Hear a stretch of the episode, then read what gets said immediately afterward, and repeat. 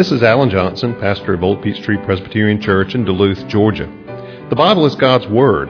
It describes itself as living and active, sharper than any two edged sword. Therefore, any encounter with the Bible is a momentous thing because it never leaves us unchanged. My prayer for you as you hear this message is that the Holy Spirit will use it in your life to inform your mind, to feed your soul, and to help you grow in your faith in Christ. Please turn with me in your Bibles to 2 Corinthians. 2 Corinthians chapter 4. We'll be looking this evening at verses 7 through 12. 2 Corinthians chapter 4, verses 7 through 12. Hear the Word of God. The Apostle Paul writes, But we have this treasure in jars of clay to show that the surpassing power belongs to God and not to us. We are afflicted in every way, but not crushed, perplexed, but not driven to despair, persecuted, but not forsaken, struck down, but not destroyed. Always carrying in the body the death of Jesus, so that the life of Jesus may also be manifested in our bodies. For we who live are always being given over to death for Jesus' sake, so that the life of Jesus also may be manifested in our mortal flesh. So death is at work in us, but life in you. Let's pray.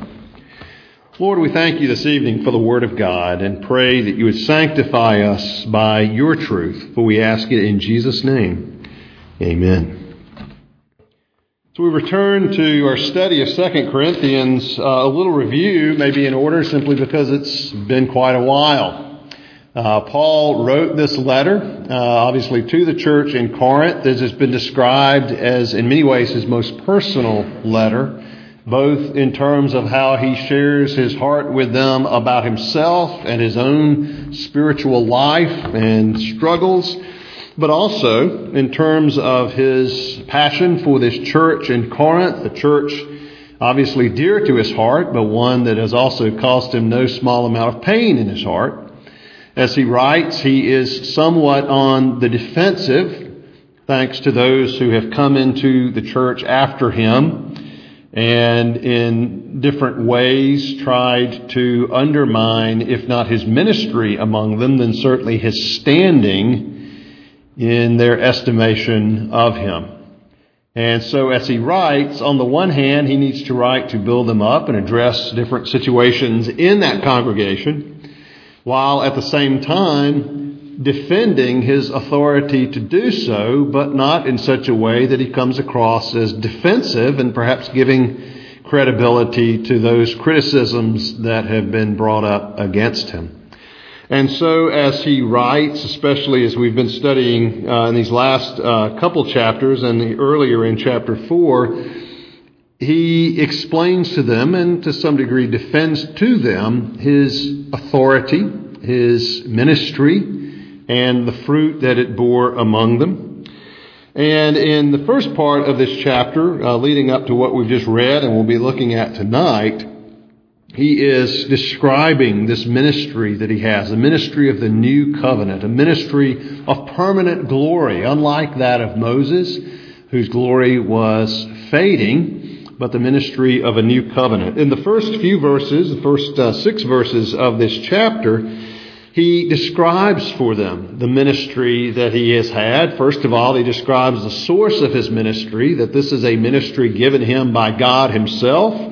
Verse 1, therefore having this ministry by the mercy of God, we do not lose heart. You're well familiar with Paul's conversion on the road to Damascus and his call by the Lord Jesus himself to be an apostle to the Gentiles. And in fact, in that very passage, the Lord says to Ananias, whom he told to go and uh, to meet Paul, uh, he said, I will show him how much he must suffer for my sake. And that comes into play, of course, in our passage. But the source of his ministry was God. He was called to this work by the Lord Jesus Christ. He goes on in uh, verses 2 and following to describe the character of the ministry that, that he has pursued, and particularly that he has pursued among the Corinthians as he does so. He does with something of a sidelong glance toward those who were troubling them as far as Paul was concerned. In verse 2, he says, We have renounced disgraceful, underhanded ways. We refuse to practice cunning or to tamper with God's word, but by the open statement of the truth, we would commend ourselves to everyone's conscience in the sight of God. So the source of his ministry was God himself. The character of his ministry was one of integrity, was one of transparency, relying not on cleverness or, or even underhanded ways, but rather on the simple statement of the gospel, the plain teaching of the Word of God, and confidence in the power of that Word by the Spirit to change, to, to work in people's hearts, to build a church. Well, he describes a source there, the method of his uh, ministry being transparency or integrity, but he also describes the message of his ministry. And again, building a subtle contrast with those who were trying to undermine his standing with them. In verse 5, he says, For what we proclaim is not ourselves. Its purpose isn't to proclaim himself. It isn't to build him up in their esteem. It isn't to draw attention to himself or to somehow fix their loyalties or their, affections on him, but rather on Christ. What we proclaim is not ourselves, but Jesus Christ as Lord, with ourselves as your servants. You see, he has that perspective on his ministry. And again, something of uh, implicit reference to those who were troubling him and troubling the church, that they were seeking a following for themselves, that ultimately they were not preaching Christ but themselves. Paul says, no, not true of us.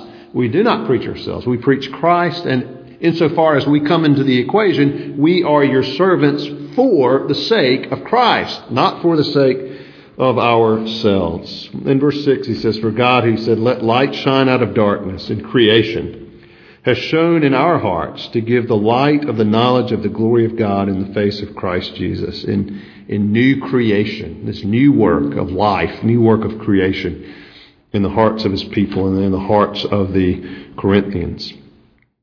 Well, now he picks up his theme in, in verse 7, one I think he really began with. Um, I think in many ways, uh, verse 2 and following is something of an aside for Paul, again, with a view toward his detractors, but it, it, there's a, almost a logical sequence to go from verse 1 to verse 7. Let me read it that way and you'll see what I mean.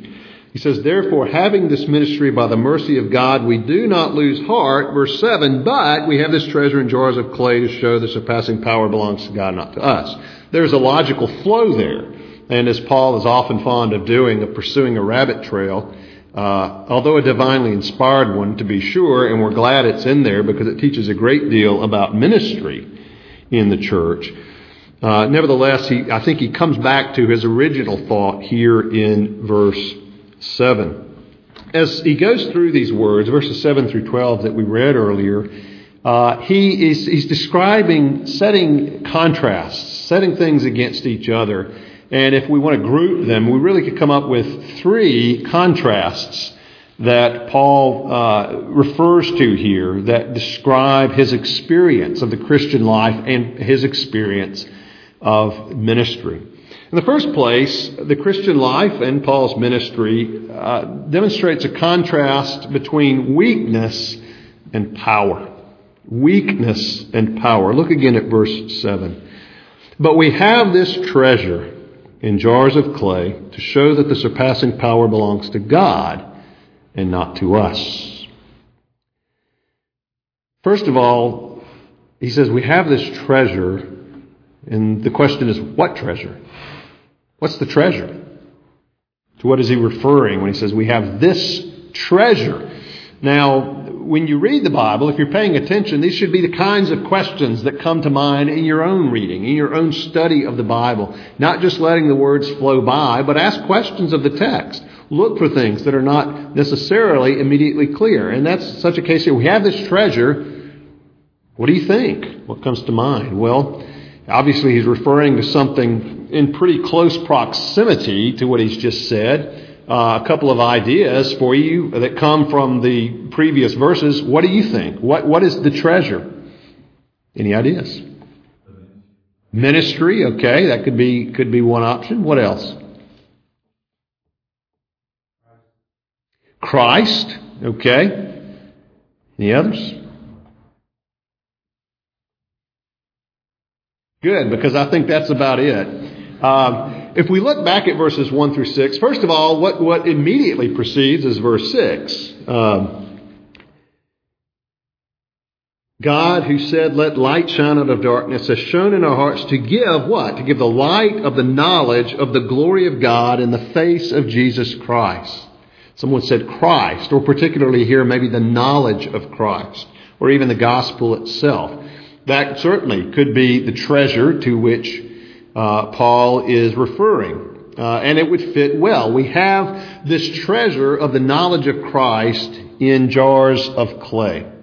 Another uh, reference was made to the ministry itself, and that too seems to, to fit well. We, having this ministry by the mercy of God, we do not lose heart, and particularly if Ephesians 7 is resuming the thought, but we have this treasure. What treasure? We have this ministry given to us by God. And there's a parallel uh, way of expressing it, having this ministry. We have this treasure.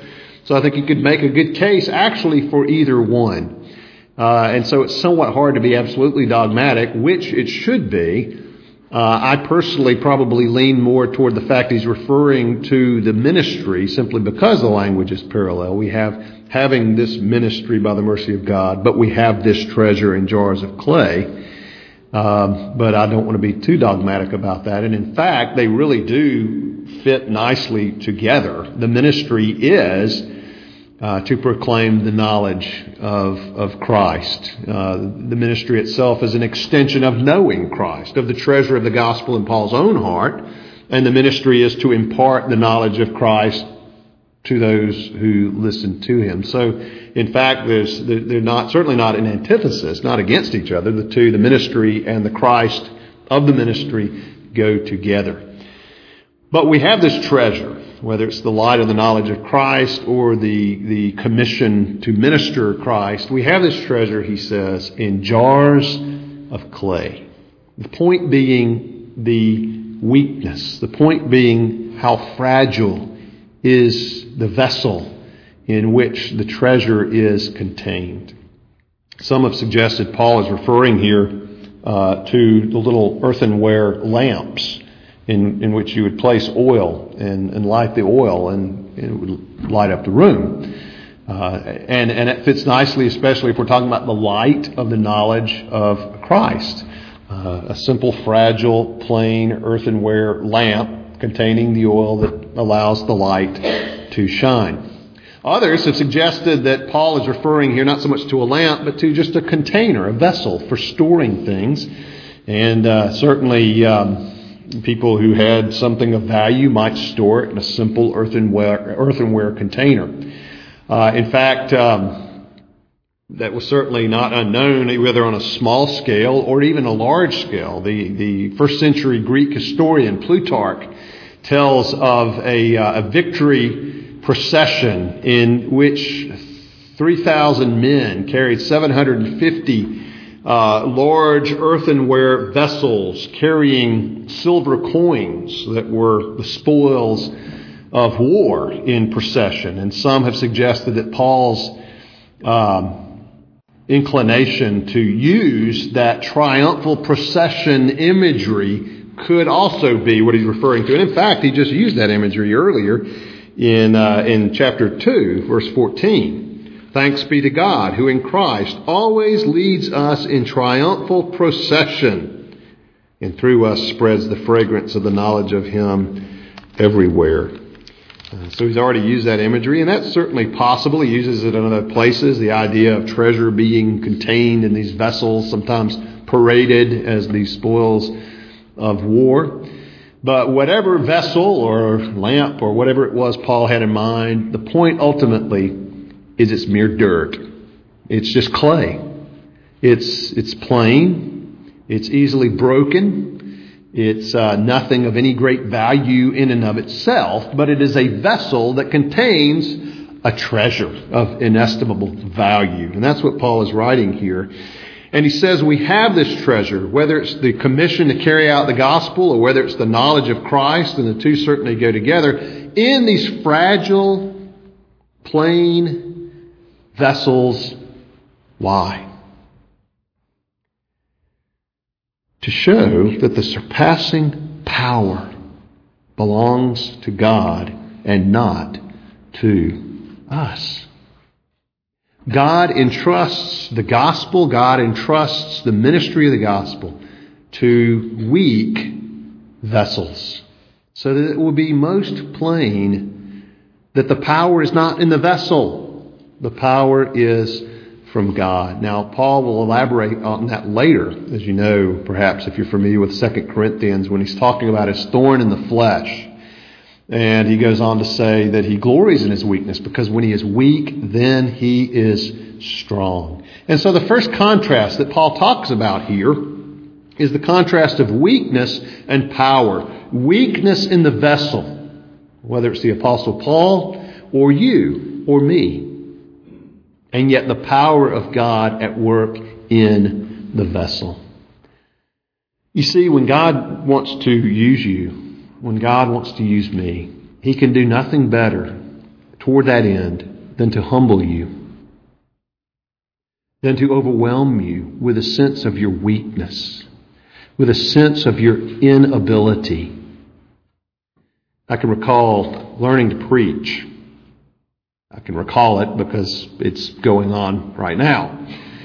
Um, but it seems like, and I may have shared this with you before, you know, reflecting on preaching, uh, and, and, this may be true of you as a, as a, teacher, as a Sunday school teacher, if you've taught for any length of time. Uh, going through the stages on the one hand of, of, you know, the first sermon you preach, the first times that you ever get up to preach. Uh, the first time I ever preached was in October of 1985, uh, subsequent to a trip to Korea for the summer and it was kind of a combination sermon from Acts 2:42 and mission report.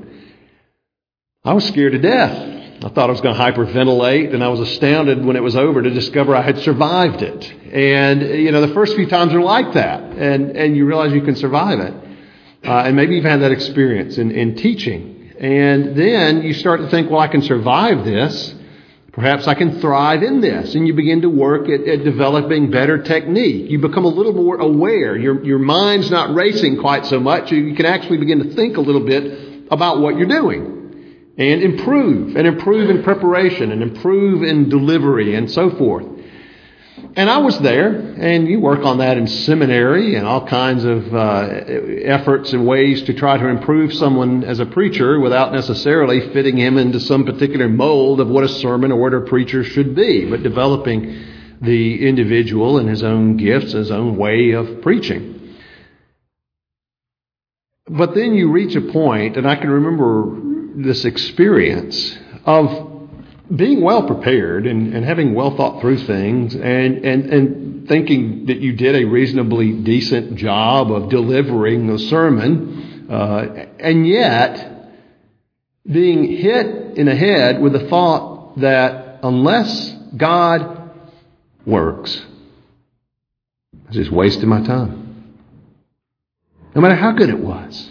No matter how moved emotionally people might be, no matter how much information they now received in their brain, unless the Holy Spirit takes that effort and uses it, ultimately it doesn't count for the kingdom at all. And that's humbling. And that's exactly where you need to be. And that's exactly where I need to be. Because what it does is not make you prepare less, it makes you pray more. I need to pray more in addition to preparing much. Need to pray much. You teach. Do you spend the time praying that you spend preparing? Not that it necessarily has to, to be in balance. If you spend an hour or two preparing, you have to spend an hour or two praying. Wouldn't hurt. And they're not in contrast. It was Martin Luther, I think, who said, uh, you know, you don't pit the two against each other. In fact, what's better than spending an hour or two pr- uh, studying on your knees uh, in prayer, praying as you prepare, and the two certainly go together. But that's the point Paul is making here. We're only clay pots. We're only earthenware vessels so that the power might be seen to come from above to come from outside ourselves. That's why we want God to do exceedingly abundantly above all that we ask or think. Not so people will think much of us, but so people will think much of Him. And so, so Paul draws this contrast in his own ministry between his weakness as a jar of clay and the power of God. The second contrast that he brings up here is that of the contrast between suffering and sustenance. Suffering and sustenance. Again, the Lord said, I will show how much he must suffer in Acts chapter 9. And Paul did suffer. His was a hard ministry on several levels, not least of all physically. We look at verse 8. We are afflicted in every way, but not crushed. The image here is that we are, we are pressed down. Some translations render it that way. We are pressed down, but not pressed so much that we're just squeezed all together. It's a tight squeeze, but we're not crushed. God protects, God delivers. He says we are perplexed, but not driven to despair. Actually, the second part of that uses the same word. If you wanted to translate it to reflect Paul's play on words or, or word usage, you could translate it to say, We are perplexed, but not hopelessly perplexed. Paul admits there are times when he's baffled. But he's not baffled so much as to be without hope, as to despair. There were no doubt times in Paul's ministry, although we don't think about him this way, when he had to wonder, Lord, is this what I ought to be doing? What should I do next? Should I persevere? Should I leave? Should I stand and take the beating? Should I flee for my life? What do I do? You remember Paul had come to Corinth, and the Lord comes to him and says, Paul, don't be afraid. Ever occurred to you Paul was at times afraid?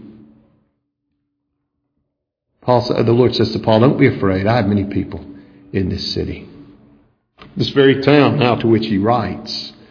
The Lord said, I have people here, even in this wicked, vile place, who are going to respond to your message, become Christians, and a church will be started. Don't be afraid, Paul. Paul says, I was at times perplexed. Maybe perplexed by what God was doing. Lord, I don't understand.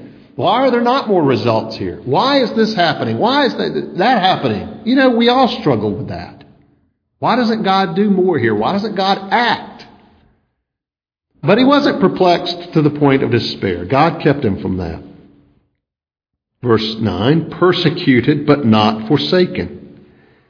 Persecuted, pursued, chased, hunted like an animal. And yet God had not abandoned him. God did not forsake him. Struck down, but not destroyed. You know, as I was thinking about these things, it came to mind, what came to my mind was Paul's ministry in Lystra in Acts chapter 14. This was on his first missionary journey. Talk about your roller coaster. They come to Lystra. There's a man there who's crippled, and they heal him. And that causes a big stir. When the crowds saw this, they said, The gods have come in the likeness of men. They gave him names. Barnabas they called Zeus, and Paul Hermes because he was the chief speaker. And the priest comes out and, and begins to set up for a big offering to Paul and Barnabas. And they said, no, no, no, no, wait a minute. Hold everything. We're just men. Yeah, this was done through the power of Christ. Verse 15. We are also men of like nature with you, and we bring you good news that you should turn from these vain things to a living God who made the heaven and the earth, the sea, and all that's in them in past generations, this is verse 16, he allowed all the nations to walk in their own ways, yet he did not leave himself without witness, for he did good by giving you rains from heaven and fruitful seasons, satisfying your hearts with food and gladness. Even with these words, they scarcely restrained the people from offering sacrifice to them. They're about to be worshiped as gods. They preach the gospel. Glorious moment, right? Well, for a brief time, and then in one verse, verse 19. But Jews came from Antioch and Iconium, and having persuaded the crowds, they stoned Paul and dragged him out of the city, supposing that he was dead. Went from deity to dead in one verse. He wasn't dead. Verse 20, when the disciples gathered about him, you can just see them all huddled in a circle looking at Paul, trying to figure out if he was breathing. He rose up and entered the city. Struck down, but not destroyed. You see, the Lord preserved Paul physically until that time when, if tradition is correct, Paul would be beheaded, but not one minute before. And even then was to enter life. So, suffering and sustenance. Paul could say in Galatians 6, I bear in my body the marks of Christ. Physical abuse his body took as he pursued his calling. Struck down, yes. Destroyed? No. This, this contrast, suffering on the one hand, sustenance on the other. There will be times as Christians, and it wasn't all physical. There was a great deal of inner emotional and spiritual suffering for Paul, his care for the churches the burden of knowing that there were people going into these churches and undermining their affection for him. Uh, very hard things, things that kept them awake. Uh, but we experienced that, if not the physical part, we certainly experienced the other side of it. The suffering, the affliction, the realities that we experience, and yet God's sustenance, God's keeping us, God's upholding us. Well, then last, the third contrast is death and life weakness and power, suffering and sustenance, death and life. And this is verses 10 through 12. Always carry, this follows from what he's just been saying, always carrying in the body the death of Jesus, so that the life of Jesus may be also manifested in our bodies. For we who live are always being, being given over to death for Jesus' sake, so that the life of Jesus also may be manifested in our mortal flesh. This experience of both death and life. Paul said in Romans 8, quoting from the Old Testament, we are killed all the day long. He could write in 1 Corinthians to this church, I die daily. Which tells us, when he speaks of this death, certainly ultimately it was a physical death, which was only his being ushered into the kingdom presence of Christ, the kingdom of heaven. But by saying I die daily, he indicates that he was also speaking of a metaphorical death. That carrying out the Christian life, carrying out the ministry God had given him, ex- uh, meant experiencing a very real sense of death every day, carrying in the body the death of Jesus. Not necessarily physically dying for Jesus, though, again, he eventually would do that, but that experience of daily crucifixion, crucifying his own pride, his own desires, his own, even his own needs, for the sake of serving Christ, the sake of following Christ. And all the while experiencing the life of Jesus, the power of the resurrected Christ in his body, in his life, in his ministry. Remember in Philippians 3, Paul says that his desire was to share in the sufferings of Christ, that he might experience the power of his resurrection. Paul said, I have been crucified with Christ. Nevertheless, I live, yet not I, but Christ lives in me. The Christian life is that contrast of both dying daily and living in Christ daily. And if there's not a sense of dying, then you need to ask, how closely am I walking with Christ? Christ is a crucified Savior. There is that essence of death in our Christian life and certainly in ministry. But there's also life. There's power because we're in union not only with a crucified Christ, but a raised Christ, a resurrected Christ. Now, the third, verse 12, the third contrast, verse, verse 10, then verse 11, he says we experience the death of Christ in our bodies, we experience the life of Christ in our bodies twice, but the third time is different. Look at verse 12. So, the conclusion death is at work in us, but life in you. Now, you may recall in 1 Corinthians, Paul somewhat sarcastically says, speaking to the Corinthians' view of themselves, that they've already arrived. Uh, Paul says, Here we are, we suffer and die, but you reign. You've already become kings. You've already begun to reign while we suffer. There's none of that here. That's not what Paul is saying here. Death is at work in us, but life in you. That is a very sober and revealing statement about ministry, about his ministry. That while he was experiencing death daily in Christ, the fruit of that was life in the Corinthians. And in many ways, that is his, his strongest apologetic for his faithfulness to them. His experience of suffering in following Christ and in ministering in Christ, and the life that that has produced in the church in Corinth. Some of you may have read Elisabeth Elliot's uh, biography of the Irish missionary Amy Carmichael, who went to India, was in India for some 53 years, never came home on furlough, and started a, a home there, a haven for uh, young Indian girls who were caught up in temple prostitution, effectively rescuing them from that, and uh, certainly spreading the gospel of Christ where she was there in India. But I love the title of that book. The title of the book is A Chance to Die. All effective ministry involves a death in some way. Usually metaphorically, dying to oneself, dying to one's desires and preferences and comforts in order to minister the life giving power of the gospel to another. And certainly you see that in Paul's life. We've seen that down through church history.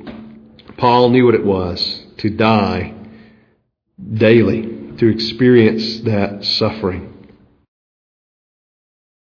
Jesus spoke of this before Paul did in the Gospel of John when he is describing his own ministry, his own death to give life to the church. And he says in John chapter 12, verse 23, Jesus answered them, uh, those who were there, uh, the, in reference to the Gentiles who wanted to see him, Philip and Andrew. Jesus answered them, The hour has come for the Son of Man to be glorified. Truly, truly, I say to you, unless a grain of wheat falls into the earth and dies, it remains alone. But if it dies, it bears much fruit.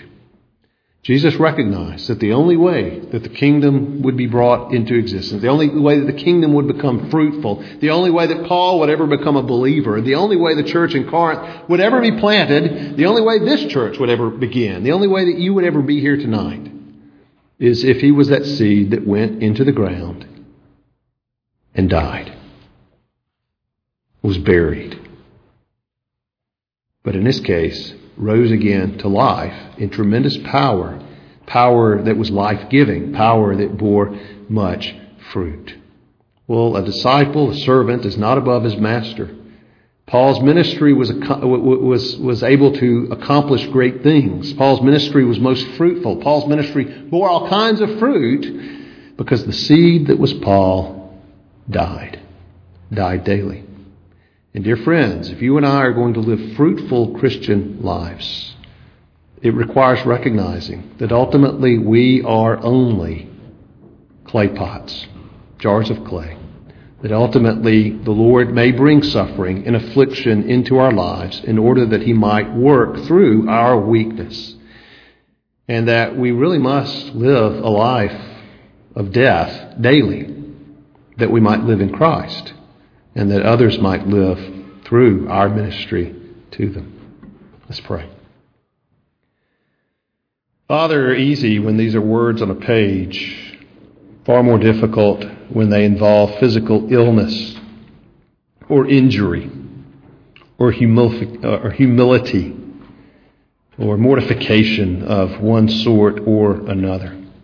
Father, we certainly don't seek pain of any kind for its own sake, but we do pray that you would humble us, remind us of our weakness, that our trust would be in you, whether it's in dealing with sin in our own life, whether it's in dealing with biblical or theological questions, trying to understand the Bible, trying to grow in grace, or whether it's trying to minister to another, maybe another believer, maybe someone who is not a believer.